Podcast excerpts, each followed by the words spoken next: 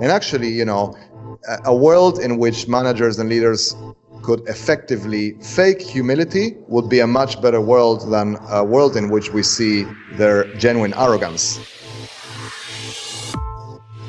This is the Leadership 480 podcast.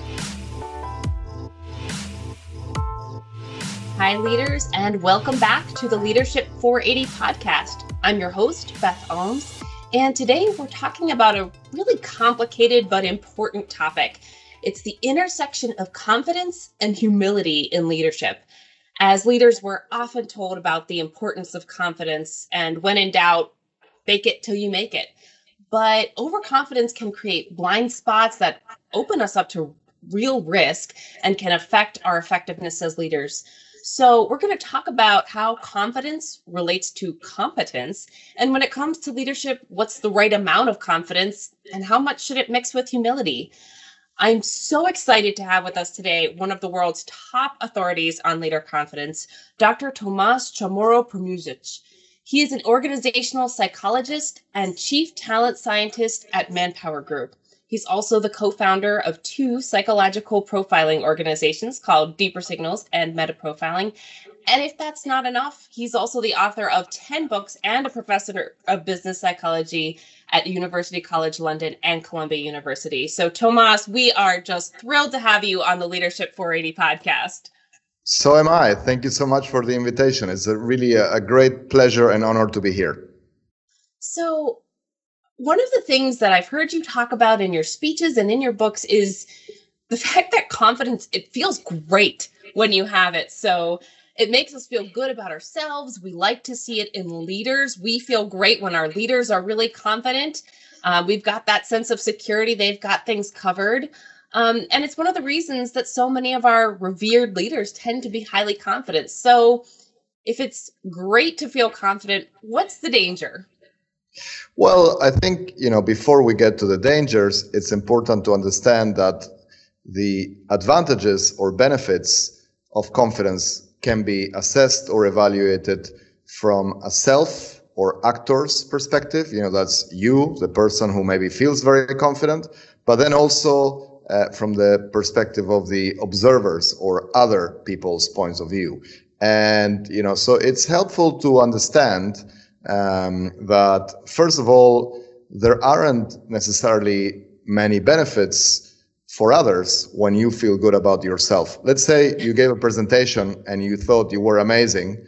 Uh, you know, that's what you thought, or you thought you were great in an interview, or you thought you gave a great pitch to a client, or you thought you were very funny with a joke, or you just sang an amazing song or played an instrument in a very, very good way. So, you know, feeling good about your own performance is mostly unrelated uh, to your actual performance.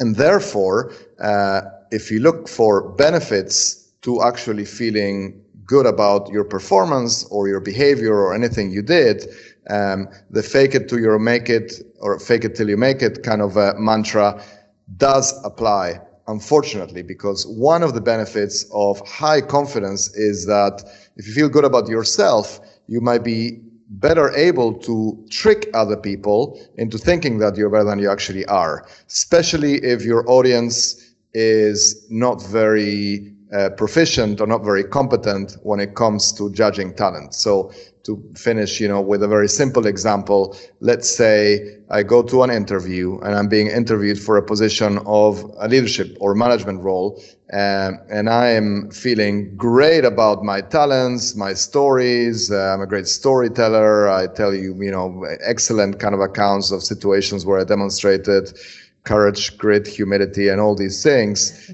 Uh, but actually, there is no substance to me. It's just, you know, me and my self belief. Well, it's quite likely that if interviewers are distracted by style and not very good at actually cutting through the noise and identifying the actual signals of competence, they'll be like, wow, this guy is very, very good.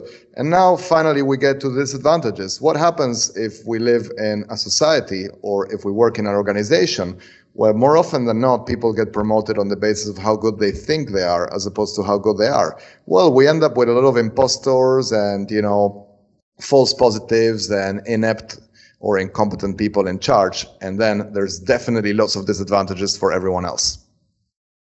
So, as you talk about competence here and its relationship with, with confidence, you know, it's, I would imagine it's not a bad thing to feel confident about things you really are good at. You want to share that. Um, and then it's not a bad thing if you're if you feel no confidence about um, things you're really you're really honestly not good at. But then there's some disconnects where some people feel overconfident when they're not so good, and some people feel not confident when they really are quite good at something. So how do you start to marry the two? How do you get a good sense of should my how good is my confidence and should I be confident about it? Yeah, so um, I think you know the starting point is to define both terms because they sound very similar, but they are quite different. So competence is basically how good you are at something. Confidence is basically how good you think you are at something. We know that in any domain of performance or actual competence, the typical correlation between the two is 0.3. You square that, you get the overlap, which is 9%. So there's only 9% overlap between how good you are at something and how good you think you are at something. Imagine two little Venn diagrams. You know, they only overlap by 9%. They're barely touching each other. And so therefore, there's going to be a lot of times where your confidence is out of sync with your actual competence. Ordinarily, we would expect a lot of benefits in having your confidence in synced or aligned with your competence because it helps to know, for example, that you shouldn't cross a busy junction because there is a bus coming and that you're not able to get to the other side. And it helps to know that maybe uh, you're not very funny or you're not very creative and you shouldn't say certain things to a client or in a job interview. So I think your ability to um, to know what you know and what you don't, your ability to be aware of your limitations is a fundamental adaptational virtue of confidence that is in sync with your actual competence. So um, it's useful then to look at the other scenarios. What happens where in, in situations where you're underconfident? I mean, this is basically what we tend to ostracize, condemn, and almost um, you know, pathologically, um, I would say, um, uh, lament and uh, critique in societies, especially Western societies, but especially in the US. There's this assumption that people are almost pathologically insecure, that everybody needs to have a, like a Tim Robbins like life coach to tell them, you know, believe in yourself and, uh, uh and that we all suffer from uh, inaccurately low levels of self-belief. If you walk through any airports and you look at the books or you look at the self-help literature, you would believe that's correct. But actually, again, interesting data point. Most people are overconfident. The majority of people think too highly of themselves. Uh, the reason why there is a low correlation between confidence and competence is because we mostly see ourselves too positive, something that has to do with, you know, self-enhancing biases. It's a lot more uh, pleasant to think that you're better at something that you actually are, to predict a rosy future, to think that tomorrow everything, all your problems are going to go away, etc. But if that becomes a habit, or if that becomes exacerbated, you're going to live in la la land, and you know your your self beliefs and your ego and your self confidence is going to maybe just match how positively your parents see you or saw you when you were you when you were little if you're part of you know a group where parents told you you're amazing even if you're not and then when we get to the situation in which you you think more highly of yourself that's definitely something that is uh, the dangers and the risks of that are generally underrated. We haven't spent enough time. I mean, I certainly have, but in general, whether you're an expert, a consultant, a business leader, thought leader, or a self-help guru, we haven't spent enough time uh, highlighting the potential detrimental effects and the negatives of thinking too highly of yourself. Um, but I'll give you a few um, if you think you're better at something that you actually are, you probably won't develop competence, right? If I think I'm really fluent in German, but I can barely speak, I mean, I, you know, I won't study it and my German will still suck. Um, if um, we talked about humility in your introduction, if if I want to develop humility and uh, as a leader, and I want to let other people speak and listen to them, so the very opposite to what I'm doing now when I'm mansplaining, you know, humility and over overconfident, then it helps to actually be aware of my limitations. And fundamentally, you know, the more um, in touch or the more aligned your confidence is with your actual competence, uh, the more accurately you will be able to assess and evaluate risks, um, make predictions about the future, and you know all of that happens at the individual level. Again, at the collective level or the societal or organizational level, um, we are far better off if we actually focus on people's competence and not their confidence.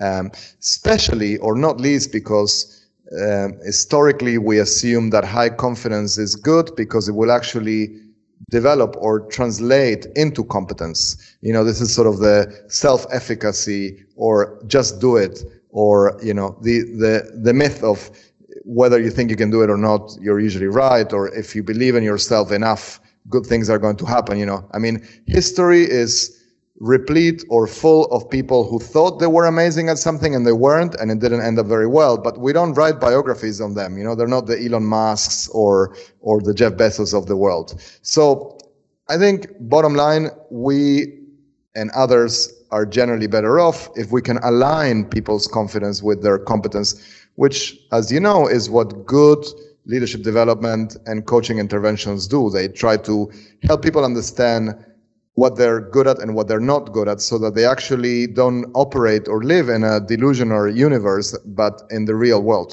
Give people a reality check is very very helpful and you need to do it in a kind and politically skilled way of course um, but it's a much much needed um, lacking uh, process in the world of business. So one of the things you said here that i think is so powerful is how overconfidence as leaders one of the dangers is that it stops us from learning. So we think we're really good at something, and then we think, I don't have to work on this, I don't have to do this. Um, but it can be hard to know. It, sometimes we're not super self aware about what we're really good at, what we're not. So, what are some of the cues you can start to look for, the feedback loops that you can say, okay, maybe I do need to work on this skill a little bit more than I thought I did, or I might not be excelling here quite as much as I thought? Mm-hmm. Definitely asking other people. And then the question is how and whom, who do you ask, right? So uh, let's start with the who. You should ask people who understand your domain of competence or the skill that you are requesting feedback on. You know, so if I, I don't know, if I want to know whether uh, I am good at playing soccer, it helps to ask somebody who actually is a soccer coach and not, you know, my mom or uh, uh, my best friend or somebody who has never watched the sport and doesn't understand it, right? So ask ask for feedback from people who have expertise, who are competent and actually understand the domain or trait or ability or skill that you're inquiring about. Um, they should also be uh, not conflicted and honest and have the guts or the courage to actually be honest with you and tell you not what you want to hear, but what you need to hear. You know, one of the disadvantages of living in a world that is mostly very nice and pro-social and civilized is that we're encouraged to lie to others all the time. So, you know, I just met you, but if you ask me after this, how was I interviewing? I'm going to say, Beth, you were amazing. It was great because, you know, I have no desire to start conflict and, you know, I like you and I want to maintain good relations. And this happens more and more if you work with people, if they're your colleagues. And we know that a lot of bosses and managers struggle to provide negative feedback because they prefer to avoid conflict, which in the long run generates a lot of conflict. So as people who are honest, ask people who are competent, and then fundamentally ask people who actually care about your development, who are interested in making you better. That's, you know, what great managers and great leaders should do. I do believe in the leader as a coach kind of framework or model. But because that doesn't happen so often, these things, these scenarios are rare we are actually quite deprived from organic or natural feedback from others. And therefore, you have this wonderful thing called the coaching and leadership development industry, of which you're part of, which actually provides data driven tools and experts to do this. There would be in a world where most leaders and managers provided employees with feedback to align their confidence with their competence, and where your peers gave you feedback and your employees gave feedback to you as a leader, there will be no 360 degree surveys. There will be no, there will be far fewer executive coaching engagements. There will be a lot less leadership development gigs because people would be aware of their reputation and they would understand their strengths and their weaknesses and they will be called weaknesses and not opportunities because there's no need for euphemisms when we talk about flows. Um, so that's basically the best case scenario for most managers and leaders. They call in an expert. The expert comes with a tool, a well-designed 360 or an assessment that predicts a 360 or data points. And they have the objectivity and the neutrality of a third party who can say, well, don't blame me, but according to this tool and the people we asked, you don't listen uh, you're too excitable and uh, you can't give feedback and you get upset about things very easily. What? Who said that? And then that's the reaction. With the reaction, you can see that you were right. The reaction validates the tool. Um, so data-driven tools to provide feedback are critical. They're essential. What they mostly do is align confidence with competence. And, you know, I have a um, uh, controversial, but I think data-driven take on this, which is most of well-designed leadership development and executive coaching interventions um, have as an objective to lower leaders' confidence, not to increase it. Because mostly, if you can help leaders or managers understand that they're not as good as they thought, they're going to develop humility, they're going to develop skill, and they're going to grow and get better. Whereas if you have populist and inept or unethical coaches that only care about pleasing the client and making leaders or managers feel good about themselves, it's like fueling gasoline to the fire. It's like, you know, you have leaders who are probably quite full of themselves and uh, arrogant and narcissistic, which is why they were promoted in the first place. And then we call somebody to tell them that they're amazing and that they're a star. And sometimes their coaches who charge a lot of money because that's part of the you know narcissistic uh, dynamic that is at play. It's a it's a status thing to have X or Y coach, and then they come and flatter their egos and they tell them they're amazing. So it's a vicious circle we need to break. Uh, but there you have it. Those are the sources of feedback. Maybe one more to add, which is obviously technology, wearables. Um, big data. I mean, we are now living in a world where most of us get automated or AI driven um, uh, data driven feedback on what we do. We look at how many steps we did, whether our sleep was okay or not. You know, we can monitor whether we're drinking too much, uh, sleeping well enough, exercising enough. We monitor our heartbeat. We monitor our, you know, cortical activities, etc. Uh, it's not unthinkable that in the near future we will have APIs or technologies that scrape a Zoom call or a team call and rate us on empathy or humility or mansplaining, and that you know the gap or the void that exists to help us understand uh, the distance between our confidence or our competence is filled or you know, populated with big tech, with technology, with uh, big data, and with AI. Uh, after all, algorithms are pretty unemotional and uh, cold and ruthlessly objective when they provide us with feedback you know? It's not like a boss says you, are not going to get the bonus because you didn't do very well. Why? Well you know i can't justify it. I mean if you go down to the nitty gritty granular of what happens then you can actually quantify everything you do and it's a fairer place albeit also more sanitized and cold. So let's talk a little bit then about humility. And one of the benefits of being a humble leader is that ability to listen to feedback. You don't discount the critical feedback and say, they don't know what they're talking about. That's not me. You're able to really take that and action on it. But what does humility look like as a positive trait in leaders? You know, it's not necessarily sitting there and being self-deprecating all the time. I'm terrible i'm horrible nobody wants to follow that leader right? But what does it really look like when leaders truly adopt humility and know how to show it? So i define humility as an awareness of your limitations uh, and as a mild version of imposter syndrome.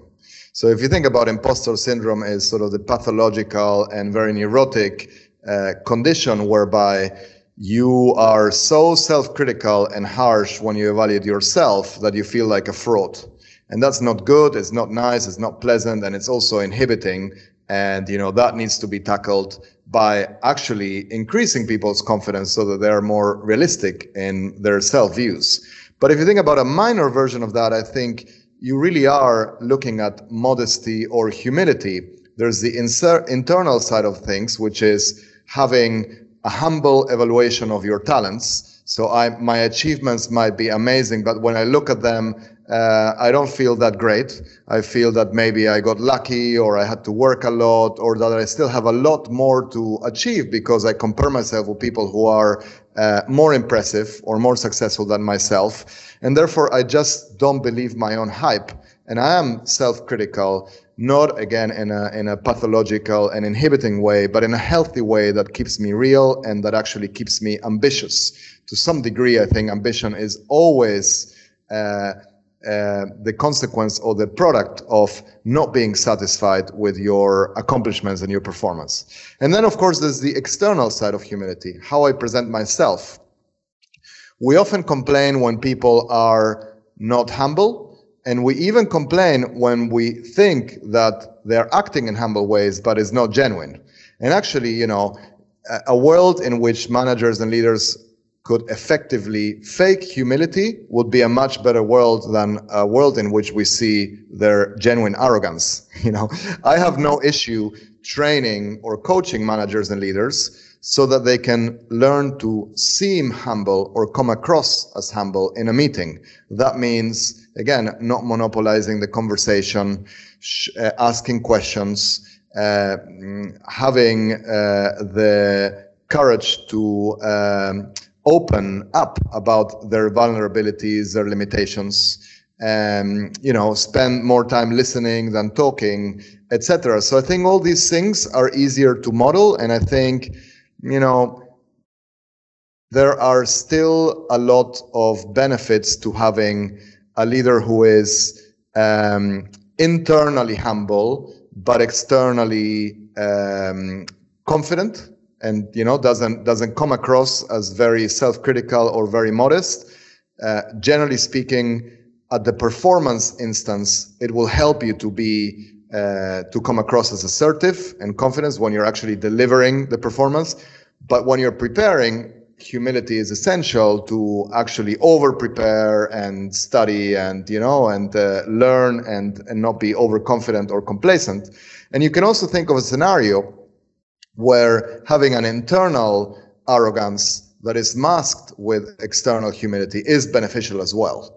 Um, you know, so I think uh, the ideal case, of course, is where you have internal and external, but we have to be realistic. And a lot of what you can do in coaching or leadership development interventions is to start by teaching people, especially leaders, how to behave in more humble ways and how to fake humility or model or manage an impression of themselves so that they have a reputation for not being arrogant, but being more humble and modest.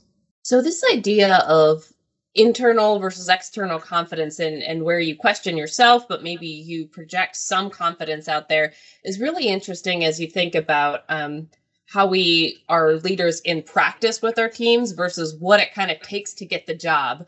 Um, knowing that a lot of you know we often hire leaders who are very confident because they sound great. It's like it sounds like you've got this.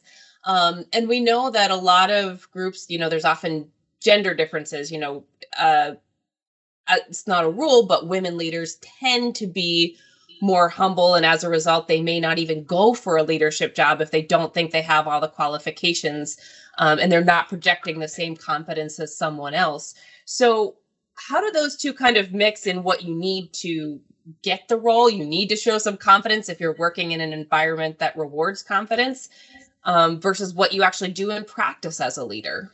Yeah. So, two really important points. I start with a generic one, which is um, it's absolutely essential that you leverage confident displays or external confidence uh, and humility in your self presentation. Um, I mean, in a perfectly logical, rational, um, and content driven world, this wouldn't be necessary. You know, we will be just like machines and you're downloading your expertise onto my brain and I assess it and I said, okay, fine. And I don't want you to smile, to be polite, to seem interested and to tell me, oh, you know, it's so nice to meet you because it doesn't matter. So we completely eliminate style and it's all about substance. But in the world of humans, probably 60 or 70% is style. So how you dress, how you present yourself, how you shake hands, how you uh, interact with others, whether you do eye contact, all of these things, whether we're conscious of it or not, interfere and uh, influence our judgments of others. So even when we think that we're evaluating somebody's competence, we are influenced by both their confidence and their humility. So, you know, uh, I might be looking at your resume in an interview and be very impressed by what you have achieved in your previous role. And when I tell you, wow, Beth, I mean, you really managed this, this is amazing. As like, and you said, yeah, but you know, I was really lucky. I had a great team and it was really a function of my mentor. And if that sounds sincere, suddenly your amazing accomplishment in your resume is worth even more because it comes and you know it's sort of embellished by humility uh, on the other hand, um, if I'm not sure about something and I look at your resume and say, hey, have you really managed a digital transformation in the past? Because it's not clear. And you give me a very assertive answer and I don't actually understand the field, you might convince me and fool me that you're actually good at it when in fact you're not. And of course, it gets more complicated when you're actually not trying to deceive me, but you deceived yourself because you thought you were amazing at that job. And that's how we get to gender. The gender differences in confidence are very consistent. Women are not pathologically insecure. They generally don't have imposter syndrome. And, you know, we don't need to encourage them to lean in because they don't believe in themselves. Women are generally optimistic and overconfident as men are, but less so than men. So it's more likely to find a female than a male who has an accurate assessment of their competence, who has self-awareness, and who has humility because you need to be in the slightly underconfident or self-critical uh, side of the spectrum to show humility.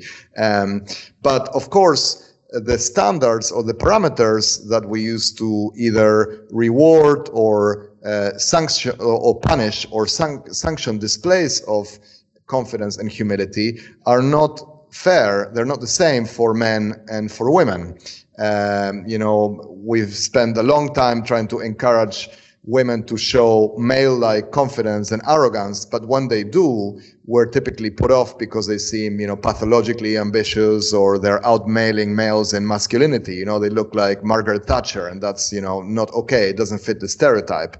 Um, so then, when women are told to show humility and you know to show some modesty and not brag and you know not be arrogant uh, then we conclude, oh, they're probably not that interested in the job because you know they're not showing us pathological signs of ambitions. They're not very assertive, right? So it's a lose-lose situation or a double bind. On the other hand, actually, even for men, there is some somewhat of a tax or a punishment if they show uh, their self-criticism, their humility, and their vulnerability, because we live in a world where they're competing against more men who show assertiveness. And again, it's all about the uh, judge's expertise or ability to evaluate competence and talent in others. But generally speaking, people are not very good at doing this intuitively. We're not very good, other than, you know, Simon Cowell and his team and the X Factor, we're not very good judges of other people's talents. And some people might be good. Um, you know, I certainly think I am because I spend a lot of time doing this. Um, but, you know, maybe that's because my intuition has become very data driven but I'm also aware that I'm probably overly uh, optimistic about my abilities. And I'm definitely aware that just because I might be good and I might be an expert, I cannot do this systematically and consistently, right? I'm a human being, therefore, um, today I'm very happy because uh, you know, I had a great long weekend or something happened and then you come in and, you know, I'm not aware of it, but I'm positively biased towards everything you say or do. Tomorrow, you know, maybe I had a bad day at the office. So, you know, we always say break the bias, but the only way to break the bias is to break the humans. Humans are naturally biased and we bring all these things. So being aware of the biases doesn't debias our judgments of other people's talent or potential. And because of that, the incentive to um, to fake good and the incentive to engage in effective impression management is very, very high for anyone. You know, so when we tell people, let your achievements speak for themselves, go there and be yourself. Don't worry about what people think of you. Those are recipes for disasters. Uh, there's never going to be a single person in the world in the history of humanity that manages to follow that advice and get a job or get a promotion. You know? Uh, so uh, it sounds Machiavellian, it sounds ruthless, but it is what it is. And you know, just like you want to make a good impression on a first date, and you don't want to tell people about all your bad habits and your flaws, and that you know you don't brush your teeth every night, and that you actually snore. You know, you save that for six months after you marry the person. Same if you're applying for a job, you know, you bring your best game and you try to make a good impression. And by the way, smart interviewers will assume that you are exaggerating a little bit, so they'll discount from the claims you make. And they might discount more if you're a man and less if you're a woman, but impression management is, is a given, and confidence and humility are a big part of that. So, as you talk about going for a job, there's certainly the confidence um, that we project upwards to the people above us who are, are in charge of our um, promotions, things like that. But then there's also the flip side of how of how your own team perceives you. So um, there's an aspect of leadership that people do like to follow confident leaders. They think, oh, my leader has got this covered. If I do what they're asking me to do, then I will be great. We will all achieve this. This feels really good. We're all going in a great direction. Um, now, obviously, that can also backfire if the leader is overconfident and you're feeling like, okay, I'm working for this guy and he's got no idea what to do here. That's very frustrating. On the flip side, um, you know, people might appreciate the humility of a leader and saying they rely on your expertise, but not um, they don't want you to be too humble and that like they're worried like they don't know what they're doing. Like, does anyone know what direction we're going in? So, what's the yeah. balance of confidence and humility as you're working with your team? And how does it, how do you use those two traits to build the trust you need to get people on board with your vision?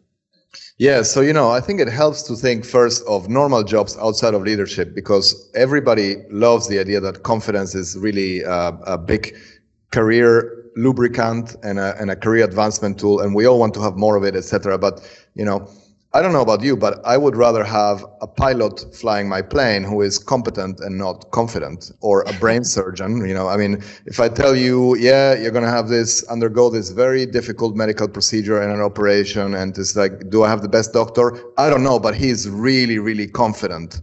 Do you feel good? I mean, you know, so I think we should really focus on how good people actually are. And this rule should apply to leaders as well. So, of course, let's say a team or an organization or a nation is undergoing a difficult, turbulent situation, I think if the leader is assertive and confident and can um, provide a calming and soothing influence on the team by absorbing some of the stress and has the emotional intelligence and the confidence to uh, keep hope alive and tell people, listen, everything is going to be fine. Follow me. I know what I'm doing there's definitely a very positive short-term effect of that, right? Which is maybe morale will be intact and people won't collapse, won't stress out, won't have an anxiety attack or nervous breakdown. But what if the leader was totally wrong? What if that, you know, uh, that uh, signal that everything will be all right was either a lie or a consequence of their own internal overconfidence? Then you know that group that team that organization that nation is not going to be better off in the future. It would have been far better for that leader to say listen this is going to be very hard and i don't know if we're going to do it but i can tell you that i'm going to be 100% committed to making it work and we're going to work on it together. And even though i know that i don't know the answer i will find whatever way is available to learn it and you're going to help me and be a part of that I think that second scenario, you know, definitely requires uh, a more mature, a higher level of maturity in followers and employees or subordinates. I'm a big fan of Barbara Kellerman. She's a professor at the, um, at the Kennedy School of Politics in, in Harvard, and she always talks about how underrated followers are. We spend all this time talking about leaders, but what about followers who a account for more variability in performance and b there's always going to be more followers than leaders in the world. There needs to be a certain level of maturity in followers to understand that it is not just okay but a healthy um, thing to follow a leader who says i don't know. If our definition of leadership credibility or potential is people who pretend to know the answer when in fact they know they don't, they don't or people who always seem um, you know people who are always wrong but never in doubt i mean then we shouldn't be surprised that we have the problems that we have. Uh, you know so i think fundamentally it's all about competence. And again to build the competence that enables you to lead a team or an organization through a difficult situation it would have helped historically to have some humility so that you learn and you develop your competence and you know you close the gap between the skills you have and the skills you want to have. And probably it would have been helpful and advantageous to have some some confidence so that you go outside your safe zone and you take risks and you actually perform in high stakes situations. But again the ideal leader whether it's a stress situation or not is somebody who isn't deluded and somebody who isn't a liar. And you know the trouble is um, most people prefer a, a positive and self-enhancing view of reality than uh, you know brutally honest or um, hyper alarming or negative view of reality. But therefore if our solution is to pick leaders who are great storytellers and who are great entertainers and who are great at distracting us and at perpetuating the delusion that everything is fine when in fact is not it's not a very good situation to be in, in, in the long term. Such a powerful message. I you know having that humility to know this is that we're not there yet but the confidence to say we can learn and, and work on this together we can get there um, really helps to bring that team trust together. And so far we've really been focused on the leader themselves. You know how do i know that i'm doing this right or wrong? How, how do i know if i'm overconfident? But you mentioned something that I want to go back to, which is um, that leaders are also asked to be talent spotters many times. So, you know, if I'm a leader, I'm also asked to spot leadership potential on my team. Who's ready to step up? So, how do you break the cycle of you turn right around and you do the same thing of looking at the most confident people on your team and saying, oh, you know, this guy's ready and this person's ready? How do you switch your own thinking to also reward and, and think about on your team who's really ready for leadership and not just rewarding, you know, the people who feel who appear most confident. Mm-hmm. It's really difficult. It it requires expertise, dedication, humility, of course, because you can't trust your instincts. And and you really need professional help and the help of tools and data, etc., to do it. I mean, you have to think that for the vast majority of our 300,000 year evolution, talent was very easily observable. You know, it was mostly about can you hunt or run fast or fight a predator? Um, you know, are you courageous? Are you strong? Um, are you fast? Are you skilled in a kind of physical way? And, you know, so the traits that actually made up talent were very easy to observe on an intuitive basis and on top of that, we spend all of our lives with the same 15 or 20 people. So we knew everybody really well, right? It might be hard for you to assess whether somebody has potential if you just met him, but if you work with them for six years, you probably know what their, what their typical and maximal level of performance is. And on top of that, the skills that make up talent today, especially leadership talent, which is the most important one because it's the talent that influences everybody else and uh, has the biggest is the biggest single agent of influence on a team, an organization, etc.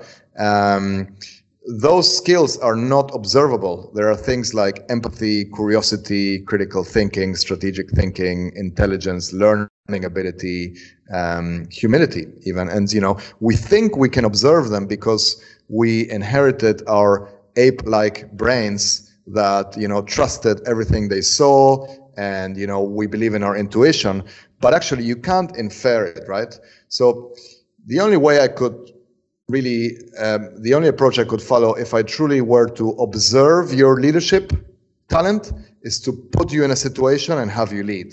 And that cannot be simulated very easily. I mean, you can try to do it in an assessment center, but you know, it's not a real situation. So I would actually have to look for how you work with a team, how you develop them, etc. And that's a no-go approach because I have to appoint you in the first place. So the next case scenario is to really break down to the critical and foundational components what leadership potential is and understand that you know it's always going to be somewhat specific but you're always going to have these foundational competencies integrity intelligence curiosity you know emotional intelligence empathy people skills humility uh, resilience etc and then understand that you can't ask or rely on managers or leaders to be a really accurate source to evaluate these things that you have to put people through an assessment you have to get data etc because when we ask managers or leaders to do it inevitably they end up hiring people like themselves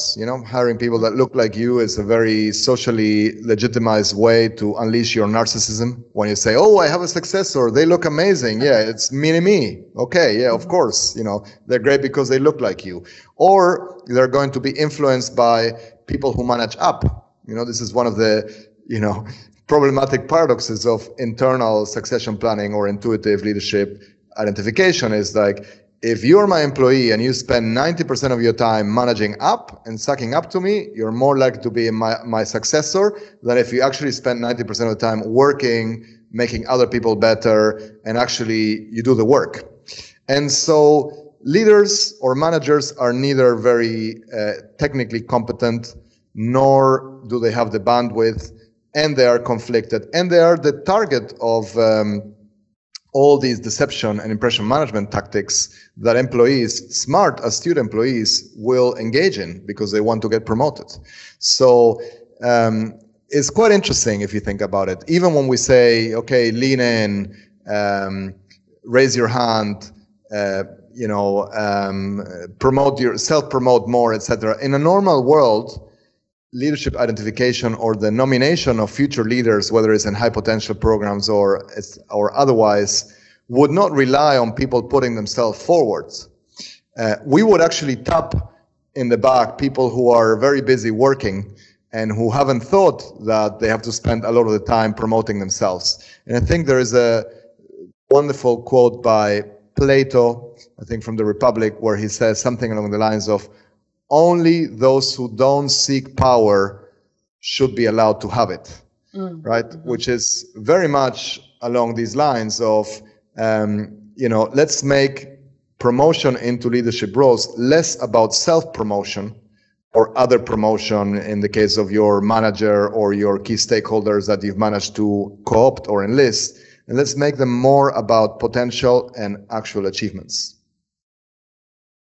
Wow, that's it's a hard thing to do. Easy easy to talk about, a much harder thing to do on, on your team when you're recognizing it. So last, I have a question that I ask all of our guests on the show. Um, can you share with me a moment of leadership that changed your life and your perspective?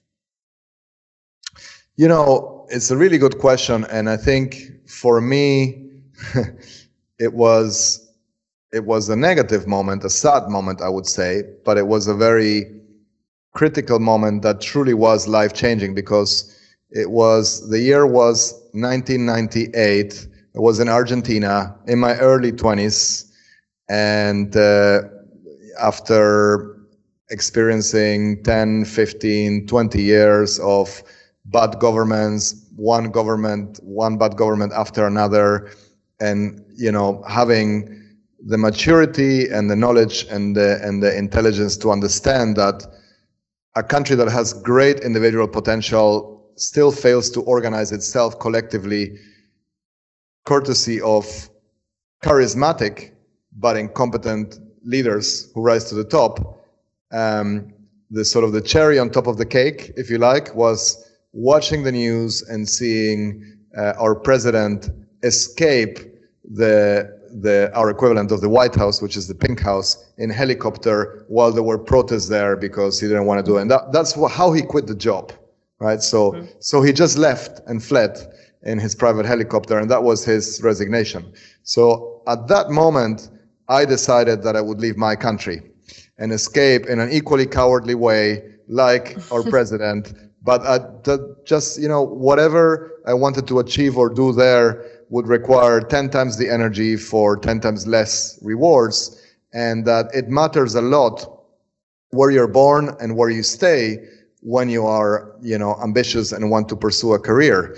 Uh, little did I know that 20 years or 25 years later, I will be writing about charismatic but incompetent leaders in the UK and in the US, and that you know the same profile that I endured and suffered during my teens and in Argentina of overconfident and charismatic people who get to leadership roles without actually having the talents or competence to back it up would be a pervasive and universal thing. But the difference is that in countries like the UK and the US, you still have well functioning and cemented institutions that allow you to make mistakes uh, a few times and you also have um, societies and values that are still not sufficiently corrupted and continue to work for mostly the good of the majority of the people. But what I'm saying today is more controversial than it was 10 years ago and 20 years ago. And I know a lot of people on both sides of the spectrum in the US would find that I'm just, you know, living in la la land or being naive. so, you know, but I think for me, it was certainly consequential. It changed my life. I made a big life decision, one of the most important decisions I made in my life, which is to try to leave wherever I can and however I can. And it also really um, instilled this passion I have to understand leadership and to uh, correct or fix or help people fix bad leadership so that we can improve things for everybody. Such a such a wonderful and powerful story and I appreciate you sharing it and I hope that all the leaders who are listening to this podcast today have really um, taken all these real these real nuggets of wisdom to self-reflect on on where they should be confident where they should be seeking more feedback on competence where they can be leading their teams with the right um, notion for for growth and humility that of, of the work it's going to take to get where they need to go. Um, so i think you've shared so much with us today and I, I really appreciate you. So thank you for being here on the leadership 480 podcast. Great pleasure and uh, i really enjoyed our conversation. Thank you so much for having me again of course. And thank you to our listeners who took part of their 480 minutes today to be with us. And remember to make every moment of leadership count.